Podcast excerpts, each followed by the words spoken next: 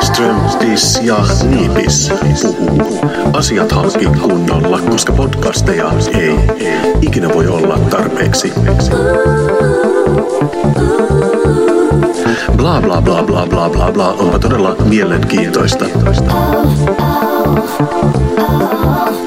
Strömtis ja Niipis, mitäs uutta tällä viikolla? Hei Niipis, mä olin junassa viikonloppuna pitkästä aikaa. Ja mun täytyy heti kysyä sulta, mikä on sun suhteessa ravintolavaunuihin?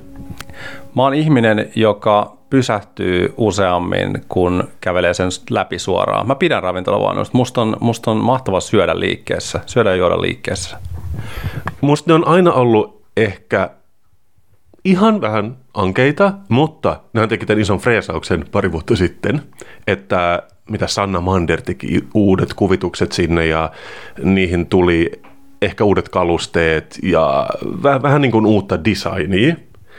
Mutta mun ongelma taas sen kanssa on se, että musta tuntuu, että se henkilökunta ei ollut ehkä freesautunut niin sama tahtiin. Tarkoitan, että musta tuntuu, että ne on ne samat tädit siellä, jotka on ollut 80-luvulta saakka, jotka niitä olisi ehkä pitänyt käydä joku kurssi, että miten ne niin kuin sopii siihen uuteen sisustukseen jollain tavalla. Siis esimerkkinä mulla on se, että niillä on tullut jossain vaiheessa, mainosti hirveästi, että niillä on tullut tämmöinen erikoiskahvikone, joka seisoo siinä niiden takana. Mutta mun kokemuksen mukaan se toimii täsmälleen yhtä usein kuin McDonald'sin pehmyt jäätelökone. Tekstin tuottajana muistan silloin, kun se uudistus tuli, niin sehän oli jotenkin, oliko se vaan niin kuin tavallaan taitettu niin, että se olikin, että se oli sellainen italialainen viba, että se, eikö se ollut, siellä seinässä lukee ravintolavaunu. et, et se, et se tota, et siinä tulee jo sellainen, että okei nyt tapahtuu ja sä odotat, että siellä on joku pieni kynäviiksi italialainen mies tarjoilemassa sulle parasta espressoa, mitä sä oot ikinä saanut. Ja sitten, ja sitten mitenkään väheksymättä Pirjon työpanosta, niin sitten Pirjo on edelleen siellä ja on sillä että tavallaan niin vähän jo kolmostuoppi kädessä, mutta sä silti haluaisit jotain kokemusta. Joo, nimenomaan sillä että mikä ravintolavaunu? Tämä on ravintolavaunu. Joo, joo, eikä siis, mulla on, e, hei, baby steps, ehkä se pääsee sinne, mutta ainakin mulla on ollut aina se olo, että se kahvikone kyllä toimii, mutta ne ei niinku jaksa käyttää sitä. Ja mä perustan sen siihen, että mä yritin jouluna tilata jotain cappuccinoa ja oli vähän jonoa. Ja se oli suorastaan vihainen ja se sanoi mulle lopuksi, eikö se nyt voi ottaa sitä tavallista kahvia? Ja sitten Mä olin, ei, kun se on, paha, se on paha, en mä halua. Ja sitten se jotenkin loppui siihen, että mä ostin jonkun, tiedätkö, Pepsi Maxin. Että niin kuin sä sanoit, mulla ei ole mitään niitä tätä niin kuin vanhan koulukunnan henkilökuntaa vastaan, mutta joku lisäkurssi voisi olla paikallaan, että just miten painat sitä on-off-nappia siinä koneessa. Tai sitten mennä ihan eri suuntaan, että nyt varsinkin kun, kun vanha koronabaari ja Moskva-bar suljettiin, niin mä olisin ehkä siirtänyt sen Moskva-baarin konseptin – junaan, jolloin sitten sit tavallaan, niin kuin, että miksi sä muutat henkilökuntaa, jos voit muuttaa vaan se konseptin sen henkilökunnan mukaisesti. Että junahan jo lähtökohtaisesti, se on jotain tietynlaista sellaista kaurismäkeläistä. Että jos, jos Kalamari-unionissa niin matkustettiin Kalliosta Eiraan, nyt se voisi olla tavallaan tänä päivänä se, että mennään junalla Kainuuseen – ja sitten se ravintolavaunu olisi se Moskva baari. Että sitten se olisi niinku erilainen. Sitten sä et edes haaveilisi mistään erikoiskahvista, vaan sä olisit tosi tyytyväinen, että siellä on jotain mustaa kupissa. Mun suosikki oli myös ennen kuin tämä ravintolavaunu freesaus tehtiin, niin oli tullut siihen listaan Ää, siis ehkä, ehkä viisi vuotta sitten, että tiedätte, nyt sieltä saa cappuccino. Mä sanoin, hä? Cappuccino, are you kidding me? Can you get a cappuccino? Ja sitten se oli silleen, joo tosa. Ja sitten se oli semmoinen niin annospussi, mikä sekoitetaan veteen, missä on ehkä just jotain pölysokeria, tomua ja ehkä pikakahvia. Ja se oli mun mielestä, että ehkä se olisi pitänyt jäädä siihen sen freesauksen, ja sitten se olisi kuitenkin ravinto lavauno. Mitä mä yritän sanoa on, että mä menin nyt sunnuntaina Pendolinolla, se on italialainen juna, mutta selkeästi silloin 20 vuotta, kun ne tilasi ne, niin ei tullut niin kuin kaikkia lisävarusteita. Tai tiedätkö, niin kuin me aut- autoilijat sanotaan, että ei tullut kaikilla herkuilla. että joku semmoinen, en mä tiedä, pieniä, lava, pieniä painavia lavatsakuppeja ja, ja sitten semmoinen iso krohiseva kone siellä, niin, niin se olisi... Mä, mä voin melkein veikata, että niillä Italiassa ehkä on sellainen. Niin Itse asiassa, niillä on Italiassa, mutta tästä tulee sitten toisaalta, mulla tuli heti mieleen se, että kyse on VRstä, että ehkä se tulee vaan myöhässä. Sori, oli vähän halpa, halpa faijavitsi tähän. Nice.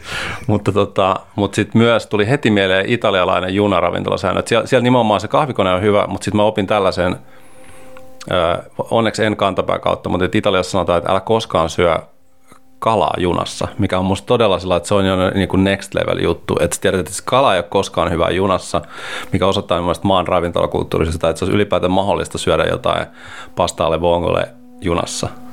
Ah, toi on muuten hyvä. No, mutta bla bla bla, todella mielenkiintoista. Mutta tähän järjestelyyn on nyt ilmeisesti kuitenkin tullut muutos.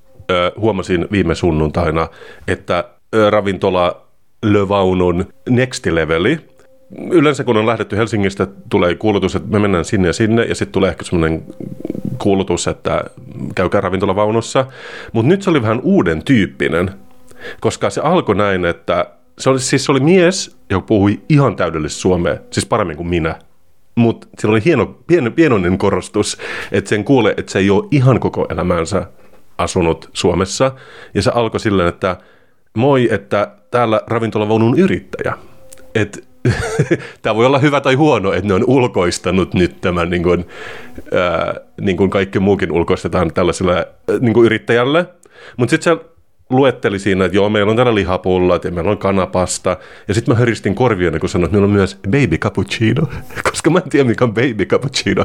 Mutta se kuulosti tosi hyvältä musta, että onko se vaan niin kuin tosi pieni cappuccino vai onko se cappuccino vauvoille, missä on kuitenkin ehkä joku tupla espresso shotti, koska vauvat on niin tottuneita Monster Energyin jo alusta saakka tänä päivänä.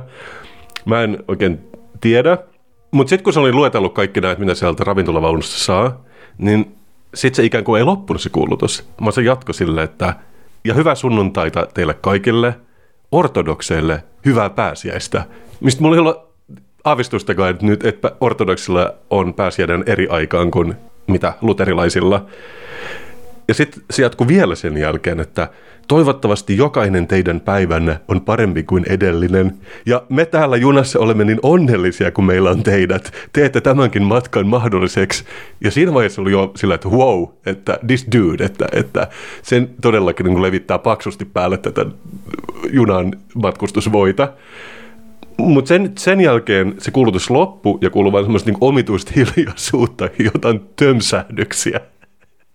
Ja tässä vaiheessa mä en tiedä, mitä tapahtuu, mutta mä kuvittelen, että ehkä se konduktööri joutui painimaan sen ravintolayrittäjän niin kuin ravintolan lavaunun lattialle ja olla silleen, että ei saatana, älä on niin ystävällinen, nyt riittää tämä.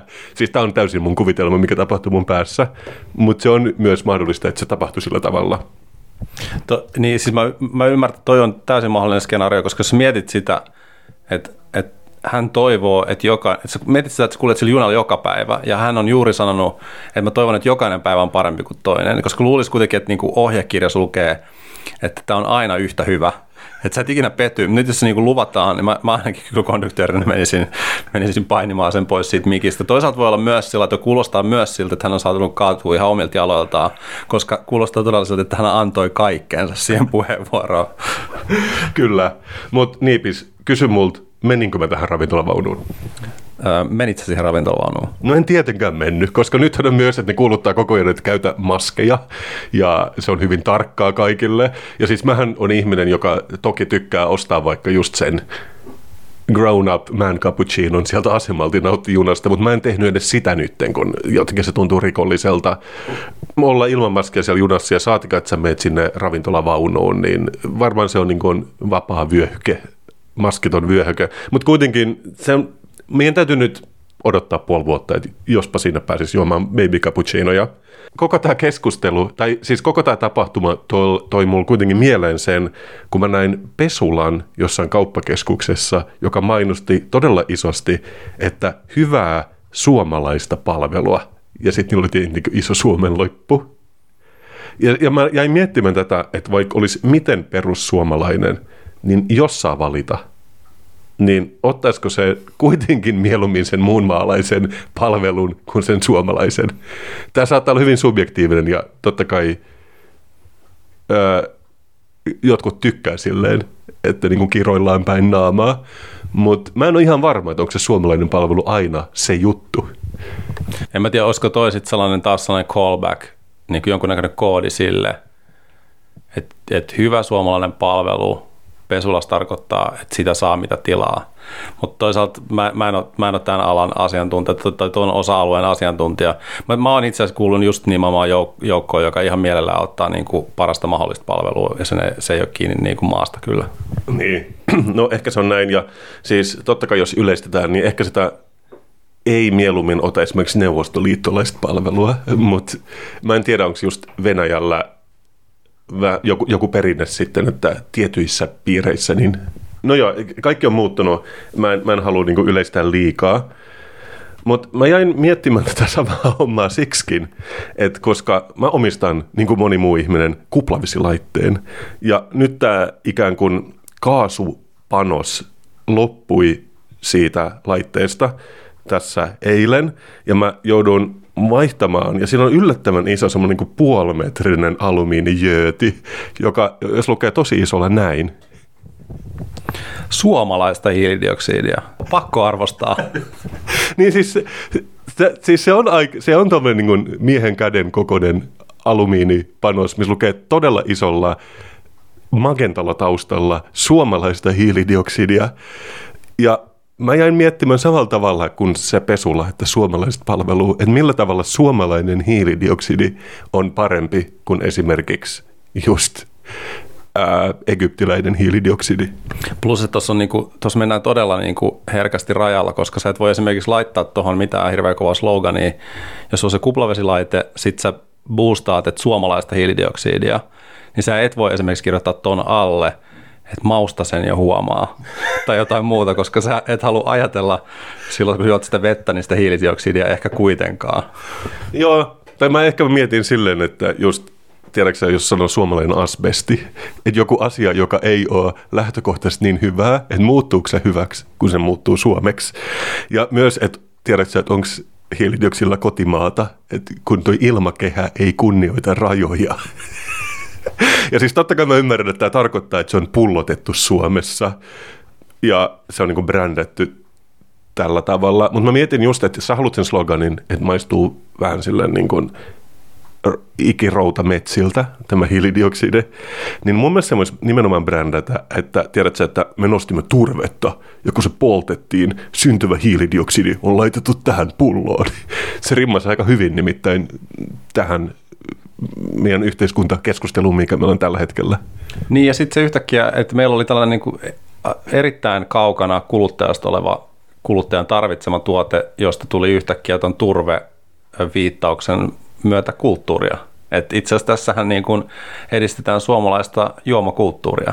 Kun sä puhut juomakulttuurista, mä oon kyllä miettinyt tota, että just myös se slogani voisi olla, että sä voit tiedätä ruikkia tätä suomalaista hiilidioksidia sun drinksuun.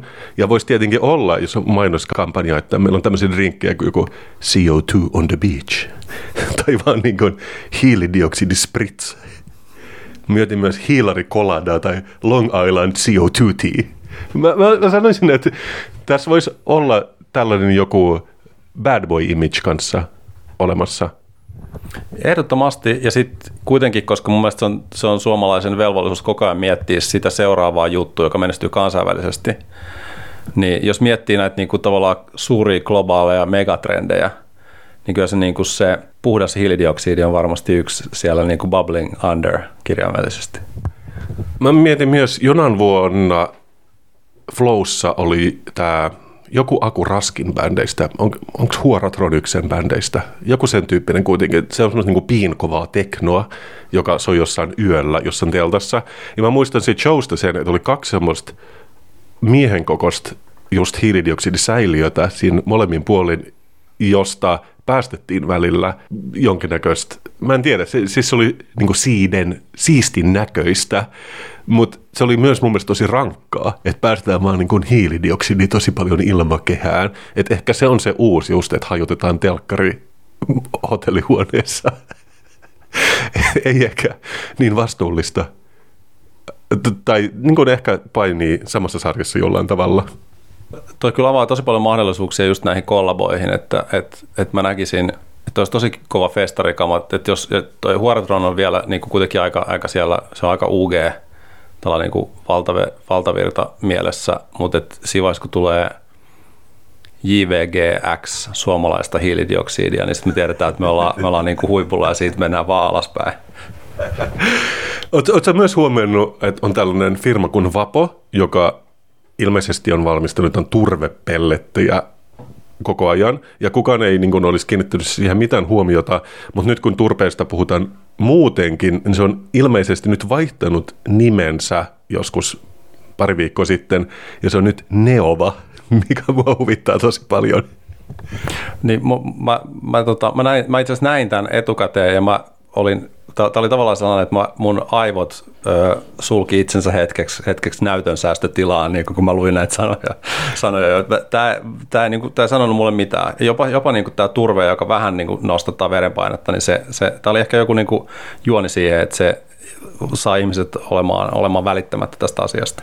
Ei, mutta se on tiedäkseni ring ring, haloo, kuka siellä, jo täällä on 90-luvun geneerinen pankki, että mä haluan mun nimeni takaisin, että sä voi niin kuin, auttaa nimeä Neova vuonna 2011, vai mikä nyt on, 2031. Mutta mut sä muistat Leon ja Nordea, kaikki nämä mitä muuta, Merita? Mer- Merita oli musta suosik- mun suosikki, koska eikö Merita ollut myös sit sellainen, että että niillä oli sellainen niin kuin, vähän niin kuin rinkelin näköinen, Donitsin näköinen logo, jossa oli sekä kiveä että puuta. Että se, oli, se oli mietitty, ja se ei ollut edes, vaan se oli myös jotenkin sellainen, mä en tiedä oikein termiä, mutta se oli jotenkin niin kuin poik- vähän vinossa oleva ovaali, että se oli sellainen, että että, että katsotaan kaikista vaikein ja kaikista vaikeimmin tota, jaettava logo, tehdään se, tehdään se siitä. Että se on niin kuin jotenkin fotorealistinen kivi ja puu. Joo, ja mä muistan, että silloin niin kuin graafikon planttuna, olikohan se niin, että mä olin ehkä vielä koulussa tai valmistunut, että mä muistan katsoneeni, että esimerkiksi sanomalehdissä se ei ikinä oikein mennyt ne värit kohdilleen, että se oli aina vähän sellainen mössösen näköinen se logo, koska se oli niin fotorealistinen. Mutta siis, joo, siis mä näin jonkun tiedotteen, että Neovia puhuu kauniisti, että, että meillä pitää olla tämmöinen niin feikkipankin nimi, koska meidän Grow at Care-divisioona kasvaa niin paljon ja meidän BVV-brändi Kekkilä. Mutta mut siis mä näen kuitenkin ristiriidan, että meillä on toisaalta yhdessä kulmassa yhteiskuntaa ihmiset menee tällaiseen Evil Megacorp-nimiin, niin kuin Neovia, ja sitten toisessa päässä on tämä niin kuin suomalaista hiilidioksidi. Et mä, mä en, jotenkin en voi hyväksyä tätä. Mä joko haluaisin, että suomalainen hiilidioksidi oli kuin karbonia, tai sitten, että tämä niin kuin Neova olisi vain niin Suomi-pelletti, koska mä oon aina ollut sitä mieltä, että ei voi olla kahta ajatusta yhtä aikaa päässä. Se on joko tai. Mä en voi hyväksyä mitään spektriä tässä nimissä. Muodit ei toimi sillä tavalla, että meidän pitää nyt valita yksi linjaus, minkä mukaan mennyt, minkä mukaan mennään mihin suuntaan sä olisit valmis viemään tätä? Mä, mä itse asiassa mä vastaan tuohon sillä, että jos sä, mietit, sä mainitsit muodin, niin me ollaan puhuttu tästä aikaisemminkin, että muotihan menee sykleissä. Että toisaalta taas, niin kun, jotta me pidetään bränditoimistot niin kuin leivän syrjässä kiinni, niin, niin tämähän pitää mennä sillä lailla, että niin kuin, niin kuin draaman kaarihan on se, että mikä se olikaan, mikä, anteeksi, mikä tämä uusi nimi oli? Neo. Neova. Neova on viiden vuoden päästä sillä lailla, että kuuntelimme asiakkaitamme, Neova on nyt taas vapo. Et kyllä se menee sillä, että nyt vaan tuntuu, että Suomen hiilidioksidi karbonia ja Neova eli Vapo tai Suomen pelletti, niin ne on vaan niin eri, eri tavalla kohdasta tätä sykliä.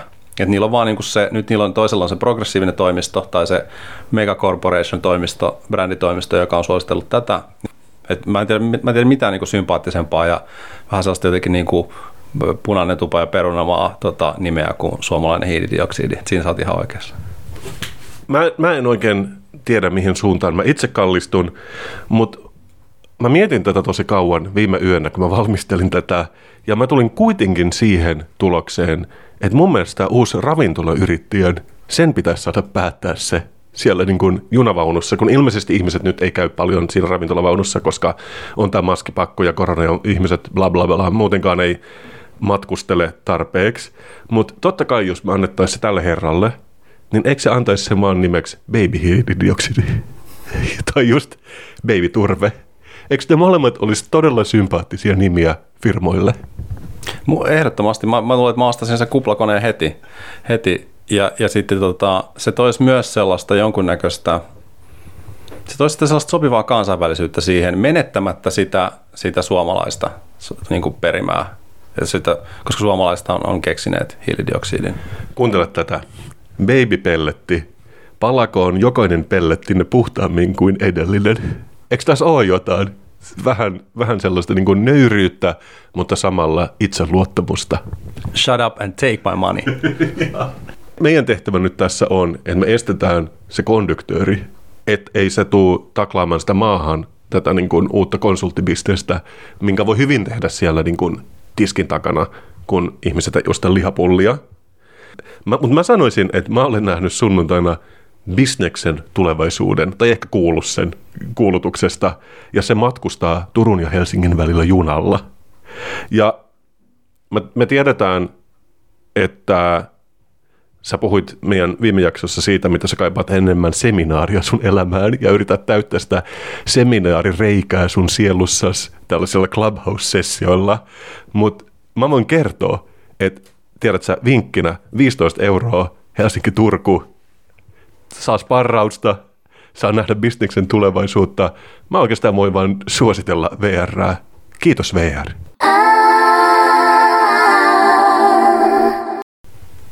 Strömpis ja niipis. SJN. Sanan julkinen neuvosto. Ah, Hei Strömpis, shoot. mu- mulla on tällainen konsepti, että mä aina sanon jonkun random amerikkalaisen miehen nimen ja sitten mä puhun siitä 15 minuuttia. Tiedätkö, tiedätkö kuka on Frank Abagnale Jr.? Seniorin poika. Dydydum. Oletko nä- nähnyt elokuvan Catch Me If You Can? En ole. Tiedätkö, mistä se kertoo? Ootko, onko tämä Mä, tarina sulle tuttu? ei mitenkään. Okei, okay, kokeillaan. kokeillaan taas. Eli, eli tämä on elokuva vuodelta 2002, mutta tämä perustuu Stan Frankin kirjoittamaan kirjaa. Ja tämä Frank on tällainen niin kuin, tota, yksi maailman tunnetuimmista huijareista. Sano sitten, jos alkaa tämä kuulenkin, jos alkaa soittaa jotain kelloja. Niin tämä on sellainen, joka 70, 60- ja 70-luvulla ö, yhtäkkiä kehitti tällaisen niin kuin, systeemin, että siitä tuli tällainen niin kuin con artist niin kuin sanan varsinaisessa tai paino jälkimmäisellä sanalla. Että se alkoi alko huijaa niin kuin kaikkea. Se eli sellaista huijarielämää. Se esiintyi ää, Pan Am-lentäjänä ja ää, se oli lääkärinä Georgia osavaltiossa ja sitten se esiintyi lakimiehenä toisessa osavaltiossa ja se oli esiintyi professorina ää, Brigham Young yliopistossa. Ja sitten tota, tämä on tavallaan todiste myös sun popkulttuuri-aukosta tuossa 2000-luvun alussa, koska tämä oli, siis, tää oli todella suosittu elokuva sit tästä, niinku, tästä elämänkerran, elämäkerran perusteella tehtynä. Ja siis Spielberg, Sp- Steven Spielberg, tiedätkö kuka hän on? Tämä on tosi outoa, mutta siis mä en ole ikinä kuullut tästä ja mä olin varmaan koomassa silloin, niin mulla on eh, siis excuse. No mutta kuitenkin, tämä on kiinnostava, koska sitten tämähän on täydellinen niin kuin tällainen huijari, romanttinen huijaritarina, koska sitten tämä päätyi siihen, että lopulta äh, hänet, hänet niin kuin vangittiin. Siinä vaiheessa, kun hänet vangittiin, niin hän oli jo 26 eri maassa tehnyt väärennettyjä shekkejä ja, ja tienannut niiden avulla niin kuin yli 2 miljoonaa dollaria. Sitten FBI sai hänet kiinni ja hänet vangittiin, mutta sitten vankeuden aikana niin tota, tajuttiin, että ehkä hänellä on enemmän annettavaa FBIlle kuitenkin. Ja sitten tota, äh, hänet palkattiin sinne niin kuin tällaiseksi luennoitsijaksi, joka niin kuin auttoi sit, niin kuin sama, sama kiinni muita niin kuin erilaisia väärentäjiä. Okei, mutta onko tämä tapahtunut joskus 70-luvulla, koska hän shekkejä käytetty niin pitkän pitkän aikaa? Joo, joo tämä on nimenomaan tapahtunut 70-luvulla ja tota, hän niin kuin sit siirtyi tavallaan tälle niin kuin lain oikealle puolelle sitten joskus 70-80-luvun taitteessa. Ja, tota, ja sitten tästä tuli tavallaan, niin kuin, ja vielä tästä elokuvasta sen verran, että tosiaan tämä oli Spielbergin ohjaama ja siinä oli niin kuin pääosassa Leonardo DiCaprio ja Tom Hanks, että siinä oli tavallaan koko Hollywoodin royalty silloin. Ja tämä tuotti antaisi mä tarkistaa mun faktoista, 352 miljoonaa dollaria. Että on niin todella iso, iso jööti ollut silloin niin aikoinaan. Okei, joo, no mutta öö, mä haluaisin sanoa, että tämä menee mun listalle elokuvista, mitä haluan katsoa, mutta ei se luultavasti kuitenkaan mene. Sitten tota, se, mitä hän niin pääsi kuuluisaksi lopulta, niin hän ö, 70- ja 80-luvun taitteessa edelleen hän esiintyi sellaisessa amerikkalaisessa ohjelmassa, jonka nimi on um, To Tell the Truth. Eli siinä on sellainen vähän niin kuin napakymppi, mutta totuuden kertojille tai itse asiassa valehtelijoille. Et siinä on niin kuin kolme ihmistä, joista yksi kertoo totta. Eli tämä on vähän niin kuin siis kuutamolla, mutta sillä lailla, että kaikki ne vieraat ei ole Maikkarin juontajia. Niin hän oli siinä niin kuin... Ja, ja full disclosure, en ole myöskään nähnyt kuutamalla ohjelmaa. Puhu mulle niin kuin viisivuotiaalle. Hän oli siinä, tämä on niin uskomaton tarina, kun hän kertoi, niin hän oli, kaikki oli sellainen, että hän on se, joka valehtelee, ja sitten se olikin se, joka paikkansa, ja sitten hän singahti siitä sellaiselle vähän niin kuin amerikkalaisen popkulttuuri niin kuin radalle, että hän oli sitten talk show tällainen vakiovieras vuosikaudet, tuli aina kertoa sen saman jutun ja tavallaan teki sit uran tästä, niin kuin, että olin huijari, mutta menin FBI-neuvonantajaksi ja kaikkea. Se oli niin kuin aivan upea juttu. Ja sitten tosiaan 2002 ilmestyi tämä leffa. Musta on hämmästyttävintä, että se ehti käydä 26 maassa ennen kuin jäi kiinni. Varsinkin 70-luvulla, kun se matkustelu ei ollut semmoista Ryan Airia, vaan sun piti todellakin niin kuin nähdä vähän enemmän vaivaa, että sä lennät lentokoneella. Suuri osa tästä, mitä hän niin kuin teki, niin hän tota, teki oman kertomuksensa mukaan jo siis niin kuin, niin kuin teini-ikäisenä, 18-19-vuotiaana. Tätä pidetään todella mielenkiintoisena tarinana, mutta sitten mun mielestä muuttuu mielenkiintoiseksi vasta nyt 2020-luvulla. Koska se on amerikkalainen toimittaja, kun Alan C. Logan on juuri kirjoittanut kirjan nimeltä The Greatest Hoax on Earth, Catching the Truth While We Can. Tämä Alan C. Logan oli törmännyt pieneen lehtileikkeeseen jonkun tyli kotikaupunkinsa paikallislehdestä 80-luvulla, missä niin kuin se paikallisen, paikallislehden nuori toimittaja oli vähän tutkinut tämän, tämän Abagnalein niin kuin näitä juttuja ja kävi ilmi, että ainakin yksi niistä tarinoista, mitä se on kertonut, ei voinut pitää paikkansa, koska se oli silloin jo vankilassa niin kuin muusta jutusta. Aa, eli se mun teoriani siitä, että ei ehdi kirjoittaa shekkejä 26 maassa, mä oon jonkun jäljellä. Joo, ja sitten tota, ja sit tässä on musta tosi mielenkiintoista se, että, että tämä koko, tää koko tarina on ollut mahdollista vaan silloin, kun jos sä oot kirjoittanut paikallislehteen juttu, että mitä hittoa, että toi tyyppi hän valehtelee. Se valehtelee siitä, että se on huijannut. Ni, niin se on niinku tavallaan, että sitten on istuttu vaan kuistilla, juotu Budweiseria ja oltu sillä, että kappas kehveliä, eikä se ole levinnyt minnekään. Että sä oot silti pystynyt Jenkeissä, niin kun menee toisaan osavaltioon ja kertoo sen saman jutun. Ja nyt tämän uuden kirjan, tämän Alan C. Loganin kirjan pointti on se, että tämä maailman tunnetuin huijari ei ole itse asiassa tehnyt mitään näistä asioista silloin 70-luvulla, kun hän on sanonut tehnyt. Eli tämä on yhtäkkiä noussut niin kuin, niin kuin upeasti metatasolle 20 vuotta sen hittielokuvan jälkeen. Niin, niin että sillä on vaan vilkas mielikuvitus. Siis mulla tulee tästä mieleen se mies, joka väitti olevansa palomies 9-11 ja selvinneensä siitä, mutta sitten osoittautui myöhemmin, kun se oli ollut kaikissa talk showissa, että ei, ei se ollut lähelläkään, mutta se vaan halusi sen sankarin glorian, mikä sitten kun paljastui, että se ei ollut ikinä ollut siellä, niin se, se tietenkin se gloria otettiin pois, mutta mä tykkäisin siitäkin plot twistissä, että se olikin siellä. Mutta Tiedätkö että tässä on liian monta niin plot twistia? Tässä se vähän tylsä taso on se, että suuri valhe ei tule ikinä paljastuu, koska siitä on tehty jo se hittile elokuva, eli se on jo totta. Mutta sitten se on myös kiinnostavaa, että tämä on musta täydellinen pettymys tällaiseen niin kuin totuuden jälkeiseen aikaan, että edes maailman suurin huijari ei, ei ole oikeasti huijari. Vai onko se se, joka tekee siitä maailman suurimman huijarin, että se huijas myös huijauksensa? Niipis, sähän just, just sanoit mulle just ennen kuin me aloitettiin, että sä oot pohjimmaltis tarinan kertoja. Ja mä voin olla, jopa olla samaa mieltä sun kanssa, että sä sanot sen usein, mutta niinhän se on. Ja sama täällä, mutta tämä on ehkä positiivista siinä mielessä, kaikki tämä sepitys, että ei tarvitse just mennä junalla Turkuun. You can travel in your mind, man. Kuulit se ensimmäisenä täällä, Ströppis ja Niipis. Esien. Sananjulkinen neuvosto.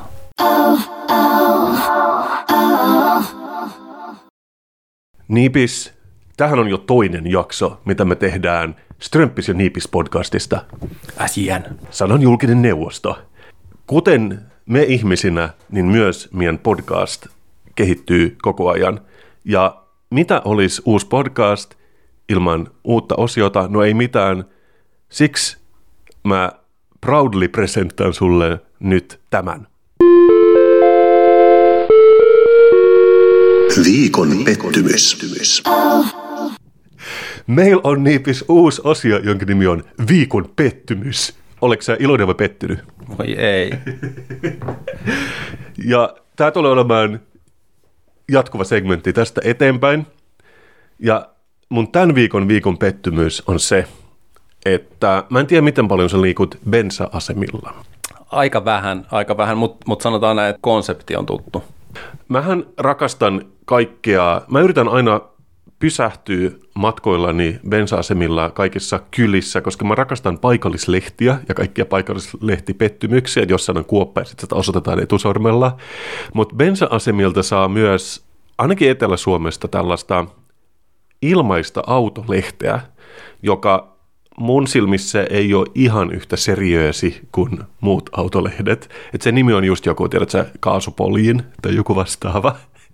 Ja se on vähän niin kuin mun guilty pleasure, että mä luen sitä. Että siinä on muutama semmoinen palsta. Siinä on esimerkiksi semmoinen vähän vanhemmanpuolinen mies, jolla on palsta, jossa se syö grilliruokaa eri puolilla Etelä-Suomea. Ja sitten se antaa äijäpisteitä. Ja sitten se on jossain vaiheessa, ehkä just 2002, kun sen jälkeen, kun sinäkin tämän elokuvan, missä puhuit aikaisemmin, oppinut sanan metroseksuaali. Ja sitten se viljelee sitä vieläkin vuonna 2021 ihan joka lähtöön. Jos joku mies ei ole vanha eikä ole silleen liian niin korkea BMI, niin se on metroseksuaali. Milloin on viime kerta, kun sä oot kuullut sen sanan? No tätä ennen varmaan just, tota, mä luulen, että se oli jonossa, kun mä olin menossa katsoa tota, Catch Me If You Can leffaa vuonna 2002. Ehkä myös, voisi kuvitella, että City-lehti on niin kuin vetänyt etusivun uusiksi sillä sanalla joskus 2004 sitten ehkä, koska ne ei ehkä ollut ihan ekana aina kaiken kanssa. Mä oon kuullut, että iPhone 4 jälkeen Applen ennakoiva tekstin syöttö tekee niin, että jos kirjoitat metroseksuaali, niin se vaihtuu hipsteriksi. Kyllä. Muutenkin tämä on siis mun silmin aika konservatiivinen semmoinen niin autoilija äijän lehti, mutta mä rupesin oikeastaan miettimään sitä, että se ei ole ehkä pelkästään tämän lehden syytä, vaan mitä enemmän mä asiaa mietin, niin autolehtiin ei saisi kirjoittaa ihmiset, jotka ovat kiinnostuneita autoista. Ymmärrätkö, mitä mä tarkoitan? Toi on ajatuksena sellainen, että se pitäisi laajentaa, mutta mulla on sellainen fiilis, että kerrot tästä lisää. Joo, ei kun se, että jos on vaikka arvostelussa joku perheauto, niin sitten siinä pitäisi aina olla 600 hevosvoimaa ja sen pitäisi kulkea 300 kilometriä tunnissa ja se, sen pitäisi olla tosi matala ja tosi virtaviivaisen näköinen.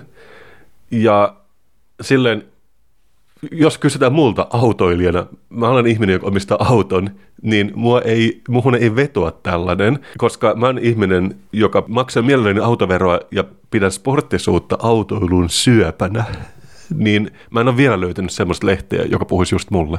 Joo, to, to, to, nimenomaan jos arvostellaan Renault Meganea, tuollaisessa jutussa aletaan puhua siitä, että F1-autoissa on kyllä vaihteet nappeena ratissa.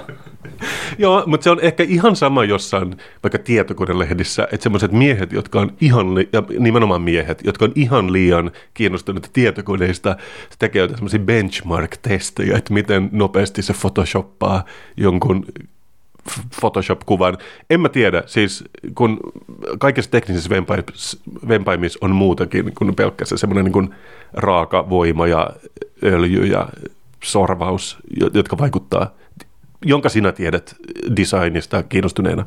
Kyllä, kyllä joo. Siis mä itse on just tällaista niin hashtag-funktionaalisuus kiinnostaa ehkä enemmän. Että... Siksi sulla on tämä MacBook tässä edessä, kyllä mä ymmärrän sen. Mutta joka tapauksessa bla bla bla, mun ei nyt pitänyt puhua tästä lehdestä, se on mitä on ja, ja se on varmaan aika tyypillinen autolehti. Mutta se, mikä on viikon pettymys, tai tulee olemaan viikon pettymys, on se, että on tämmöinen ihan lyhyt tämmöinen päätoimittajalta ikään kuin tämmöinen Pääkirjoitus, joo. Joo, ja, joo pääkirjoitus. Ja hymyilee kauniisti tämä herra tässä. Ja sitten se puhuu tässä, että oikeastaan semmoista aika tavallista niin autoilun läpyskää, että autoilijoiden kurittaminen saa nyt riittää. No, silleen, että se on aina sama juttu. Mun mielestä aina, siis mä olin itse autolehdessä joskus taittamassa sitä aikoinaan, ja aina vedetään se sama läppyskä, että Suomessa on Euroopan vanhimmat autot, ja mä oon itse asiassa tarkistanut tuon joku vuosi sitten, se ei ollenkaan pidä paikkaansa, että keski-ikä Euroopassa joku 10,8 ja Suomessa on ehkä 12,4. Mulla ei ihan tuoreita numeroita. Ja sitten se on Kreikassa joku 17. Et siis keskiverron huonommalla puolella, mutta ei missään nimessä Euroopan vanhimmat autot. Mutta siitä on myös tullut semmoinen, niin kuin sä puhuit siitä maailman niin hyvä valhe, että sitä halutaan vaan toistaa. Ja varsinkin jotkut autoliiton puheenmiehet puhuu siitä niin koko ajan. Ja ne aina sanoo myös, että mm, ympäristön takia. ympäristön takia, miettikö miten ne vähän kuluttaa, mutta kun se näkee niiden niin kuin katseesta, että ne haluaa vain uuden auton, jolle ne saa ajaa tosi kovaa. Mä, toi on mahtavaa. Heti jotenkin koko tämä, tämän autolehden pääkirjoituksen maailma on sellainen, että kun jokainen kirjoittaja tavallaan olisi hyvä miettiä jossain vaiheessa, kenelle kirjoittaa ja miettiä vähän sitä lukijaa, on aivan varma, että tota kirjoittaessa aina kuulee sellaisen, tiedätkö, kun auton, kun sä tööttäät, niin sehän voi olla joko vihanen tai sitten sellainen kannustava. Niin se kuulee sellaisia niin kuin tööttäyksiä duurissa, että kun se kirjoittaa noita lauseita, sanoja peräkkäin, niin autoilevat miehet, autoilevat keski miehet koko kautta Suomen, Suomen maan, niin tööttää iloisesti tota, jokaisen lauseen jälkeen. Autoilevana miehenä olen eri mieltä, mutta mä ymmärrän, mitä sä tarkoitat. Bla bla bla. No kuitenkin se kirjoittaa tässä, että en ole koskaan ollut erityisesti poliittisesti kiinnostunut ja mutta nyt tämä yksityisautoilun järjetön ajojahti, joka perustuu puhtaasti politiikkojen ideologiaan, eikä mitenkään faktoihin saa loppua. Ja sä tiedät, mihin tämä on menossa. Että nyt se on asettuutumassa kunnallispoliittiseksi ehdokkaaksi. Ja sitten se kertoo lisää, miten huonoa autoilu on, ja sen arva, mikä sen isoin missio tulee olemaan kunnallispolitiikkona. Päästöt ylös. Ei, vaan autoveron poistaminen. Ja mieti, miten se tulee olemaan pettynyt. Tiedätkö, sit kun jos se no se nyt ei varmaan pääse sisään, mutta jos pääsee kunnallisvaltuustoon, missä ikinä kaupungissa asukaan, niin tiedät sä, että Janne on nyt tehnyt aloitteen autoveron poistosta. Sitten kaikki sillä tota, Janne, autoverosta ei päätetä kunnallisvaltuutossa, vaan eduskunnassa. Et voidaan puhua siitä, tiedät sä, liikennemerkistä tuossa kauppakeskuksen edussa, mutta se, me ei nyt voida tehdä mitään autoverolle. Tuo on mahtavaa, mutta mieti sitä, kun se saa sen kokemuksen siellä valtuustossa, mikä kuitenkin jokaiselle, jokaiselle tänsä ehkä voit allekirjoittaa, jokaiselle autoilevalle ihmiselle tulee jossain vaiheessa, että se ajo, ajomatka menee ihan hyvin, sitten sä päädyt johonkin paikkaan, sä hetken että hei nyt mä en tiedä yhtään, missä mä oon, mä olla väärässä paikassa, niin se tulee kokea sen siellä valtuustossa, kun se aloit tekee tuon aloitteensa. Toivottavasti pääsee sisään minkä tahansa kaupungin valtuustoon se nyt asukaan, mutta mä luulen, että tästä tulee vuosisadan pettymys, kun autoveroa ei tullakaan poistamaan, vaikka se saa olla siellä puhumassa jostain päiväkotien kasvisruokapäivästä, eikä saa sitä uutta autoa. Sen, sen nimi ei ollut Janne, mutta mä sanon sen nyt Janneksi. Siis sitten täytyy vaan niin jatkaa näiden kirjoitusten, että päästöt, päästöt kiinnostaa ja ei tullutkaan niin uutta autoa, Ford Focus RX, niin tämä nyt on tällaista. Mutta muistakaa äänestää silti. Joo, ja to, toisaalta taas niin kuin sit mun mielestä jokaisessa pettymyksessä on kuitenkin se silver lining, niin tässä tämä lainausmerkeissä Janne, niin hän toisaalta itse myös pohjustaa sitä, sitä niin kuin bounce backia siinä, että kun ei hän ollut erityisesti poliittisesti aktiivinen alun perinkään, niin hän voi palata siihen status quoon kyllä sitten. Oma, omaan ikään kuin mediansa pariin, mutta lykkyä tykö.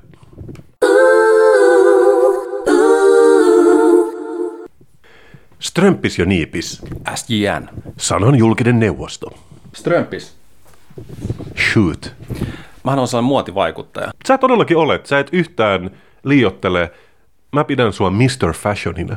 Aion olla sellainen, en sellainen tuomitseva, en sellainen niin kuin ojennetaan ja näytetään virheitä tyyppi. Ja sähän oot kuitenkin kirjoittanut esimerkiksi kirjan klassisesta miesten pukeutumisesta, että mun vinkki on, että sä voisit hakea kunnallisvaltuustoon ja pistää aloitteen, että kaikki käyttää pukuja tästä lähtien. Mä en ole siis erityisesti poliittisesti latautunut henkilö, mutta mä aion tehdä just noin. Jo Niipiksellä olisi nyt tämmöinen aloite, että pitää olla liivit aina kun käyttää miesten pukua. Nimenomaan. Että tässä on mun kymmenen kohdan ohjelma, että, että vyön pitää olla saman värinen kuin kengät ja kravatti, jotain vyön ja kravatin suhteesta on, on varmaan olemassa myöskin.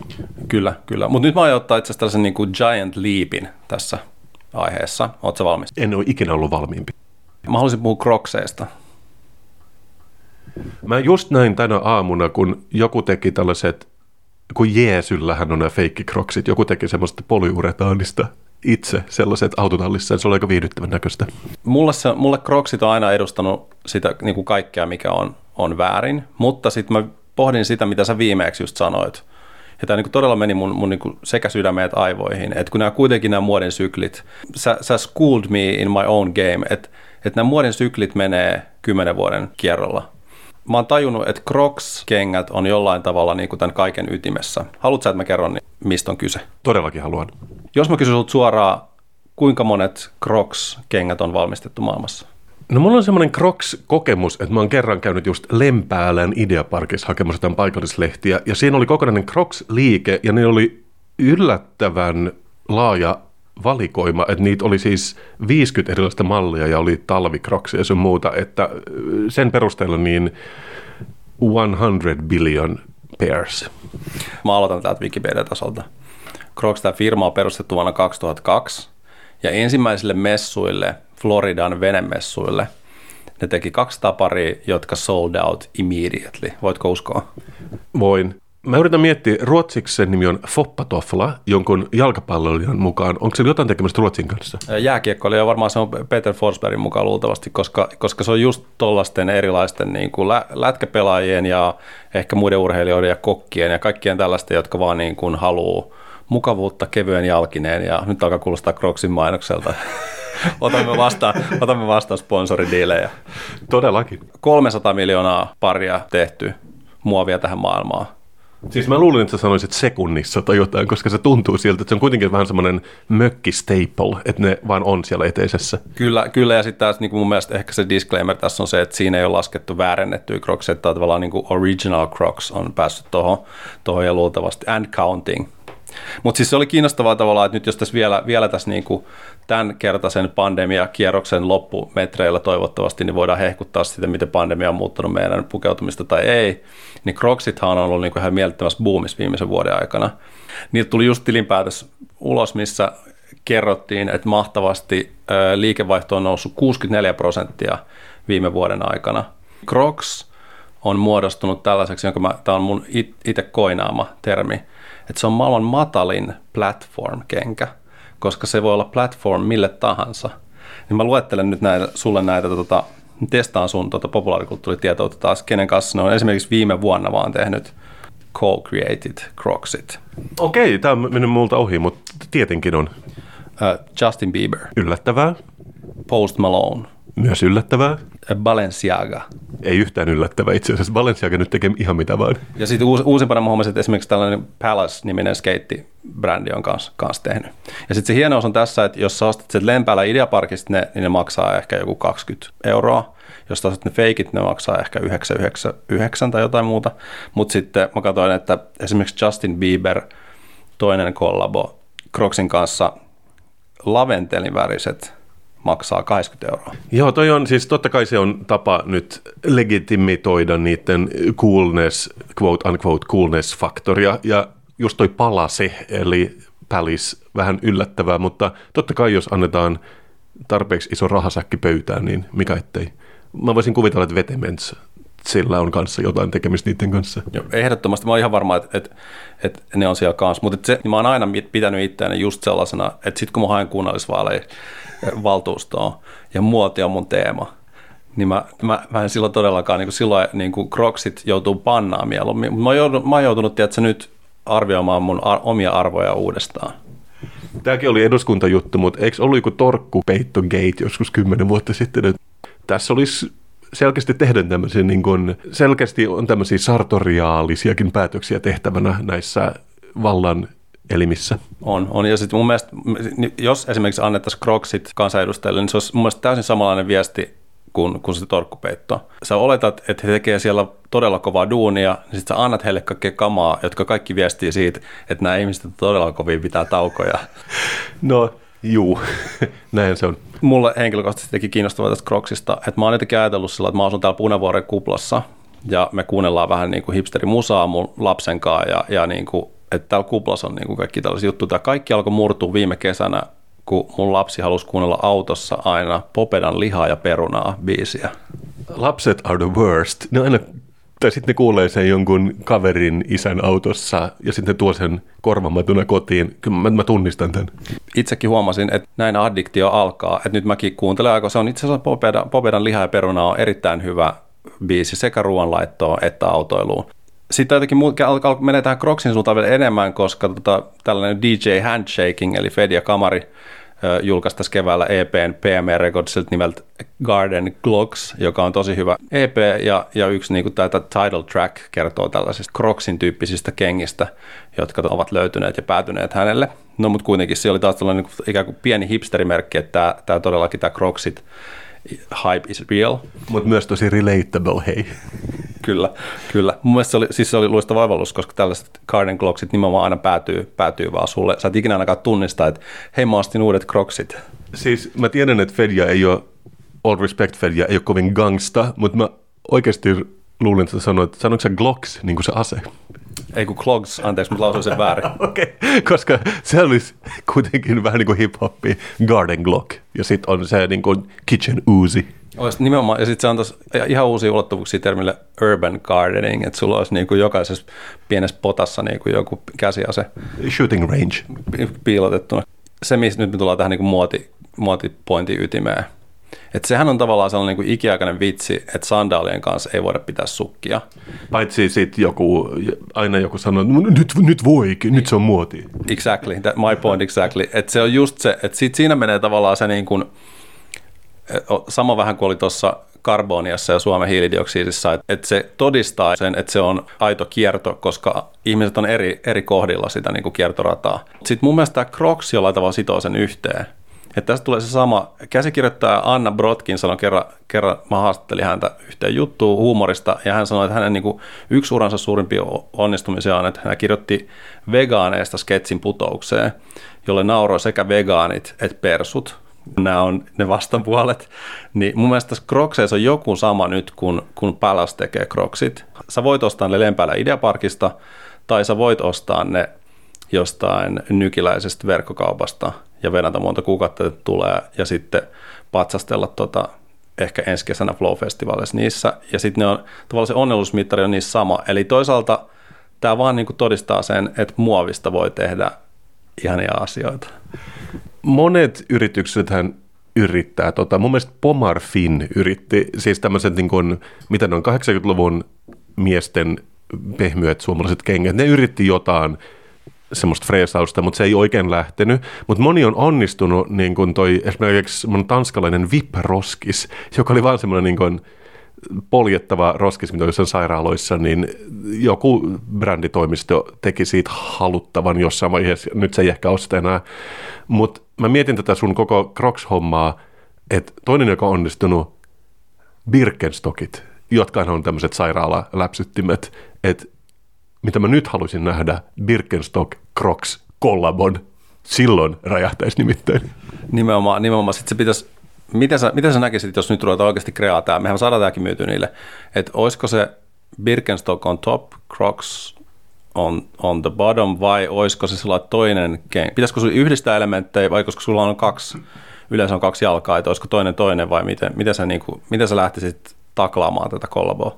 Mä lähtisin siitä, että totta kai me tarvitaan just joku viileä spokespersoni. Et musta tuntuu, että Rihanna tekee jo niin paljon, että me ei oteta sitä. Mut, ja Justin Bieberillä oli näköjään jo tämä, niin ehkä se ei voi tehdä tätä. Niin kun nämä on asioita, jotka on joskus ollut vähän silleen urpoja, ja nyt ne yritetään nostaa, niin sen pitää ehkä olla joku David Schwimmer, eli Rossin näyttelijä Friendseistä, mistä me ei ole kuultu paljon nyt viimeisen 20 vuoteen, niin ehkä sen pitäisi mainostaa näitä. Jos mä selaisin nyt netissä, tai mä näkisin David Schwimmer X Birken Crocs, niin mä luulen, että mä olisin... Birken Crocs, siinähän se on. Mä luulen, että mä olisin myyty, mä olisin myyty tai ostettu, mitä, mitä vaan. On taas yksi juttu, jonka sä kuulit ensimmäisenä täällä. Strömpis ja Niipis. SIN. Sanan julkinen neuvosto. Ja Birken Crocs, piran pelkoon. Mussun mussun viikon keksi meijät tekee illoiseksi. Viikon keksi. Se ei ole mikään vitsi. Mä näin, että sunkin suupielissä nyki, kun sä kuulit viikon keksi jinglen, koska niin kuin siinä sanotaan, tekee meidät iloiseksi ja It ain't lying, tämä jingle. Sä, sä oot oikeassa, ja niin kuin tarkkaavaiset kuulijat muistaa, niin ensimmäisessä jaksossa mulla oli vielä vihainen hymy, mutta nyt se oli onnellinen, onnellinen hymy. Oletko valmis ö, maailmanhistorian toiseen viikon keksiin? Olen, ja mä oon tosi iloinen, että koska mä toin viime viikolla, niin tällä kertaa sä kurottelet sun kaapin sisällä, koska me istutaan täällä sun penthouse-asunnossa. Kivasti rapisee, sä vähän piilottelet sitä siinä sun hupparin taskussa. Mi- mitä sieltä tulee? Taivas varjelle, mitä sieltä tulee? Mä näin mielessäni sellaisen Pantone keksikartan, jolla mä ajattelin, että pitää mennä yhden asteen pidemmälle tästä viime viikon Savoyard-keksistä. Mä toivon, että sä oot klassikkokeksien ystävä, mutta nyt tuleekin jotain suolaista. Uuu, onks tää Tuk-pakkaus? Tää on Tuk Original pakkaus. Tää on hieno. Tää on siis todellakin tuote, minkä kaikki tietää, että ne on hyviä, mutta en muista millä mä olisin, onko mä ikinä ostanut sellaista itse, että se ehkä sisältyy johonkin semmoiseen tarjottimeen, missä on viinirypäleitä ja katkarapuja. Tämä on nimenomaan siis Tuk-keksin tragedia, että se yleensä aina liitetään johonkin, se on ikään kuin studiobändin soittaja eikä koskaan tähti, mutta nyt me tehdään siitä tänään se tähti. Mä oon iloinen siitä, että sä oot lähtenyt tähän Original Ly-versioon, joka on tämä, onko se ranskalainen keksifirma ehkä, joka tuntuu, no kaikki nyt on jotenkin Monsanton omistamia tänä päivänä, mutta tästä todellakin et lähtenyt mihinkään niin kuin supermarketti own brand hommaan, vaan original-tukseihin. Ei, kyllä tämä, kyllä tämä kumpuaa jo sieltä mun niin kuin sieltä vaikuttaja-taustasta, että mä luotan siihen aitouteen aina. Oletko valmis tällaiseen fajavitsiin? Joo, jos sä oot valmis. Birkenkroks X Tux kollaboraatioon, mikä mä aion tehdä seuraavaksi. Kuulostaa eri, erittäin hyvältä, mutta mä oon tehnyt nimittäin tällaista taustatukkimusta. Nice. Musta tuntuu, että mä alan jotenkin tässä niin henkilöity tällaiseksi käveleväksi Wikipedia-artikkeliksi ja mä, mä aion embraceata sitä ihan täysillä. Muista maksan niille joku pari dollaria. Haluatko kuulla, miten tukkeeksi on syntynyt? No todellakin haluan. Ja meillähän on myös tällainen niin toistuva teema, että on, niin kuin tässä esiintyy tällaisia random ihmisiä, joita me kutsutaan herra joksikin. Niin tässä on myös Herra Parein niminen suklaa ja makeiden keksien leipuri Belgiassa oli tota, niin kuin arvostettu tekijä alallaan. Ah, la di da. Belgiassa siis, joo. Toi yleensä esimerkiksi ranskalaiset perunat, niin ajatellaan, koska niiden nimessä on Ranska, nekin tulee Belgiasta. Joo, mutta sitten se on tavallaan niin kuin, musta on korulla usein käännetty se, että se kopioi tämä idea Jenkeistä, niin se on kirjoitettu niin, että eräällä matkalla Yhdysvalloissa vuonna 1958 hän tutustui suolattuihin cracker-tyyppisiin kekseihin, joita sillä, siinä vaiheessa ei Euroopassa vielä tunnettu se kopioi se idean ja alkoi tekemään niitä Belgiassa. No ehkä tämä on vähän niin kuin antiikin roomalainen, joka näki kreikkalaisen temppelin ja kopioi sen ja teki siitä kuitenkin sitten omansa lisäämällä vähän joonilaisuutta tai doorilaisuutta pylveisiin. Kyllä, tämä, mulla tuli tämä sama mieleen. Ja, ja käsittääkseni amerikkalaiset kuulivat, että Ritz-keksit on niin kuin ole, olleet se esikuva, joka on Nabisco-firman jo vuonna 1934 lanseeraama tuote. Ja sitten näissä on yksi suuri ero, joka liittyy olennaisesti tähän, tähän niin kuin keksin muotoon tai itse asiassa kaksi suurta eroa. että Ritz-keksit on pyöreitä, joissa on vähän sellainen röpöleinen reuna, ja niissä on seitsemän reikää. Mutta arvaa monta reikää on tukkeksissa. No nythän tämä pakkaus on tässä mun edessä. Siinä on jopa kirjoitettu tuk noilla reijillä. Mä, mä aion sanoa 21. 42 reikää. Ja se on myös, myös huomauttaisin, että se on octagon shaped, mikä on musta tosi tärkeää, että se on tällainen kahdeksan kulmion muotoinen, että se ei ole todellakaan pyöreä. Shut the door ihan fantastista ja mä rakastan siitä, että sä oot sukeltanut niin syvälle tähän niin tukreikään. No, todellakin. That, so, so, that's my middle name. Voitko arvata, miksi nuo reijät on tuossa keksissä? Jos tämän tiputtaa Eiffeltornista, niin se on aerodynaamisempi eikä niin leijaile, vaan se tippuu suoraan niin kivi. Joo, mutta meidän ei tarvitse nyt mennä tota, tällaisen niin ruoka-influenssari-puolelle vielä tässä, mutta, mutta se on ihan tällainen niin perustekniikka tämän tyyppisissä kekseissä. Kun sä teet sen reijän, niin sit se paistettaessa tai niin kuin se ei, ei, ei kohoa, ei paisu. Ja sitten sit, tämä oli musta hienoa, ja mä tiedän, että sä arkkitehtuurin ystävänä niin kuin arvostat tätä – että et on todella tärkeää sen keksin muodon ja koon perusteella olla oikea suhde ja positiointi niissä reijissä, koska jos, ne on, jos se on väärä, niin siitä keksistä tulee liian kova tai liian rapea. Tämä on ihan fantastista tietoa ja en olisi ikinä arvannut. Ja vielä ehkä ennen kuin maistetaan, niin yksi, yksi tota pieni knoppi. Tiedätkö, mistä tulee toi nimi, toi tuk? Voisiko se olla lyhenne jostain Tantan, uh, ubåt, Kant.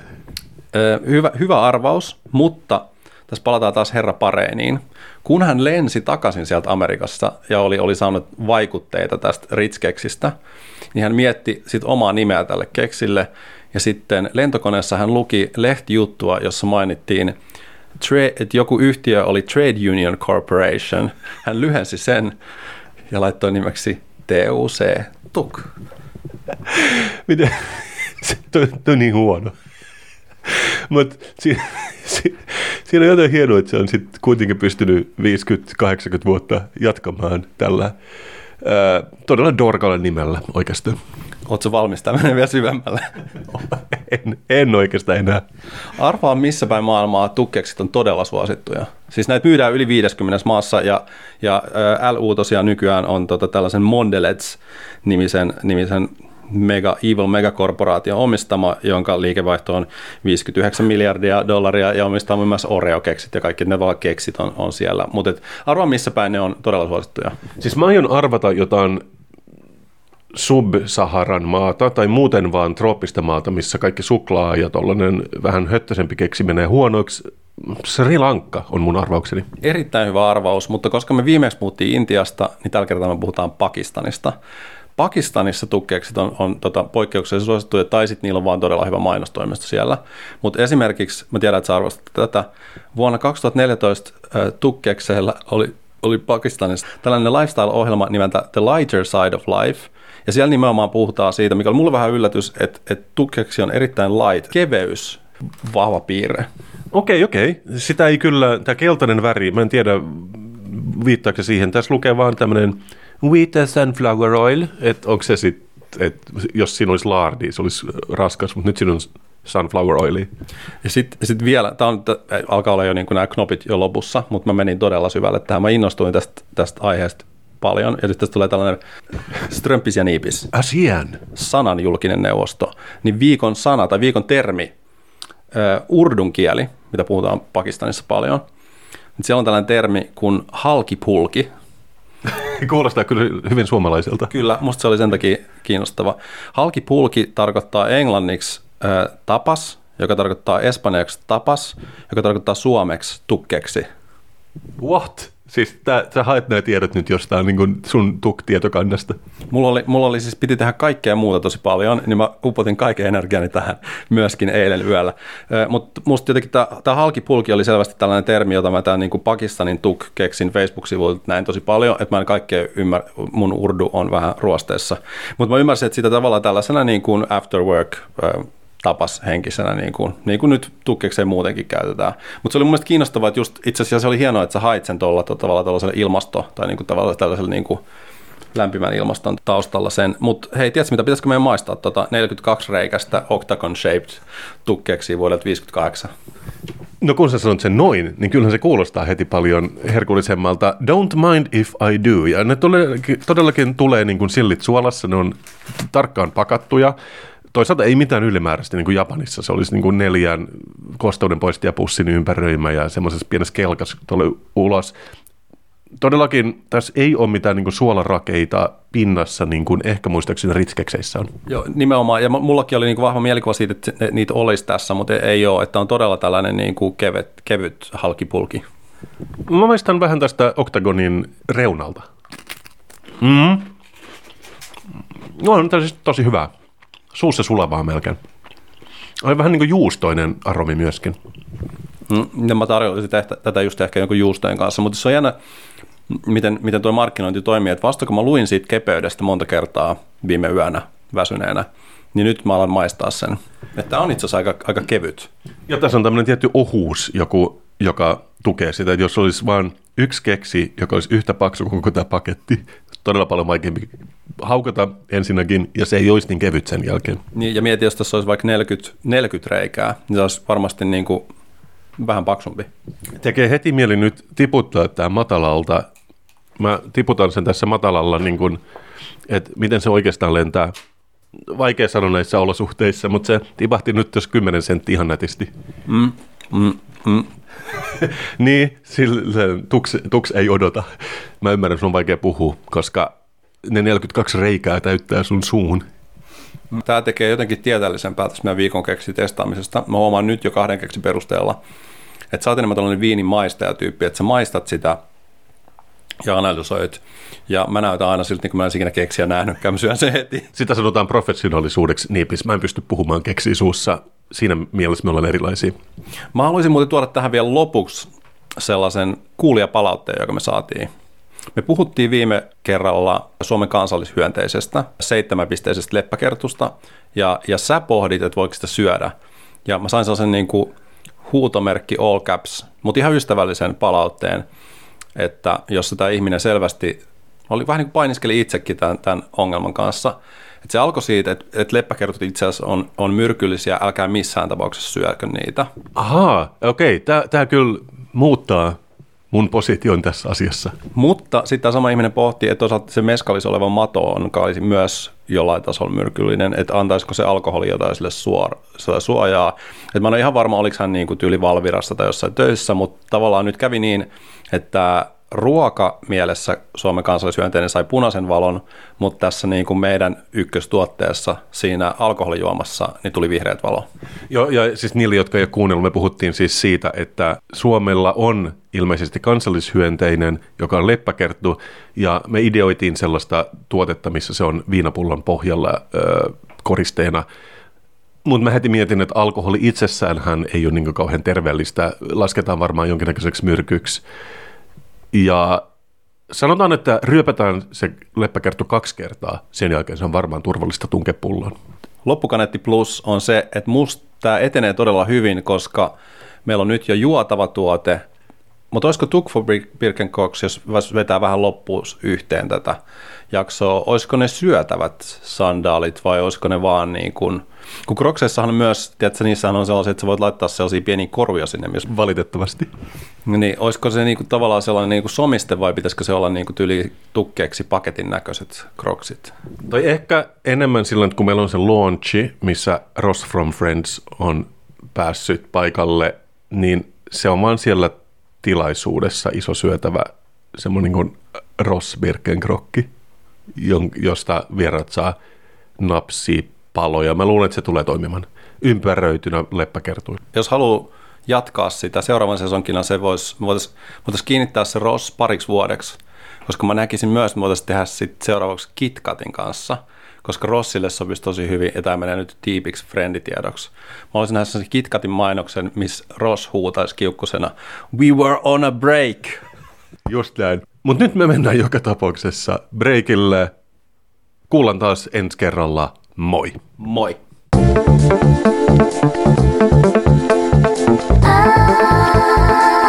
Se on nyt loppu. Mm, olipa hyvä jutustelu. Strömpis ja niipis. Opin niin paljon. Voi veljet. Strömpis ja niipis. Rupatellaan taas, mutta nyt se on moi.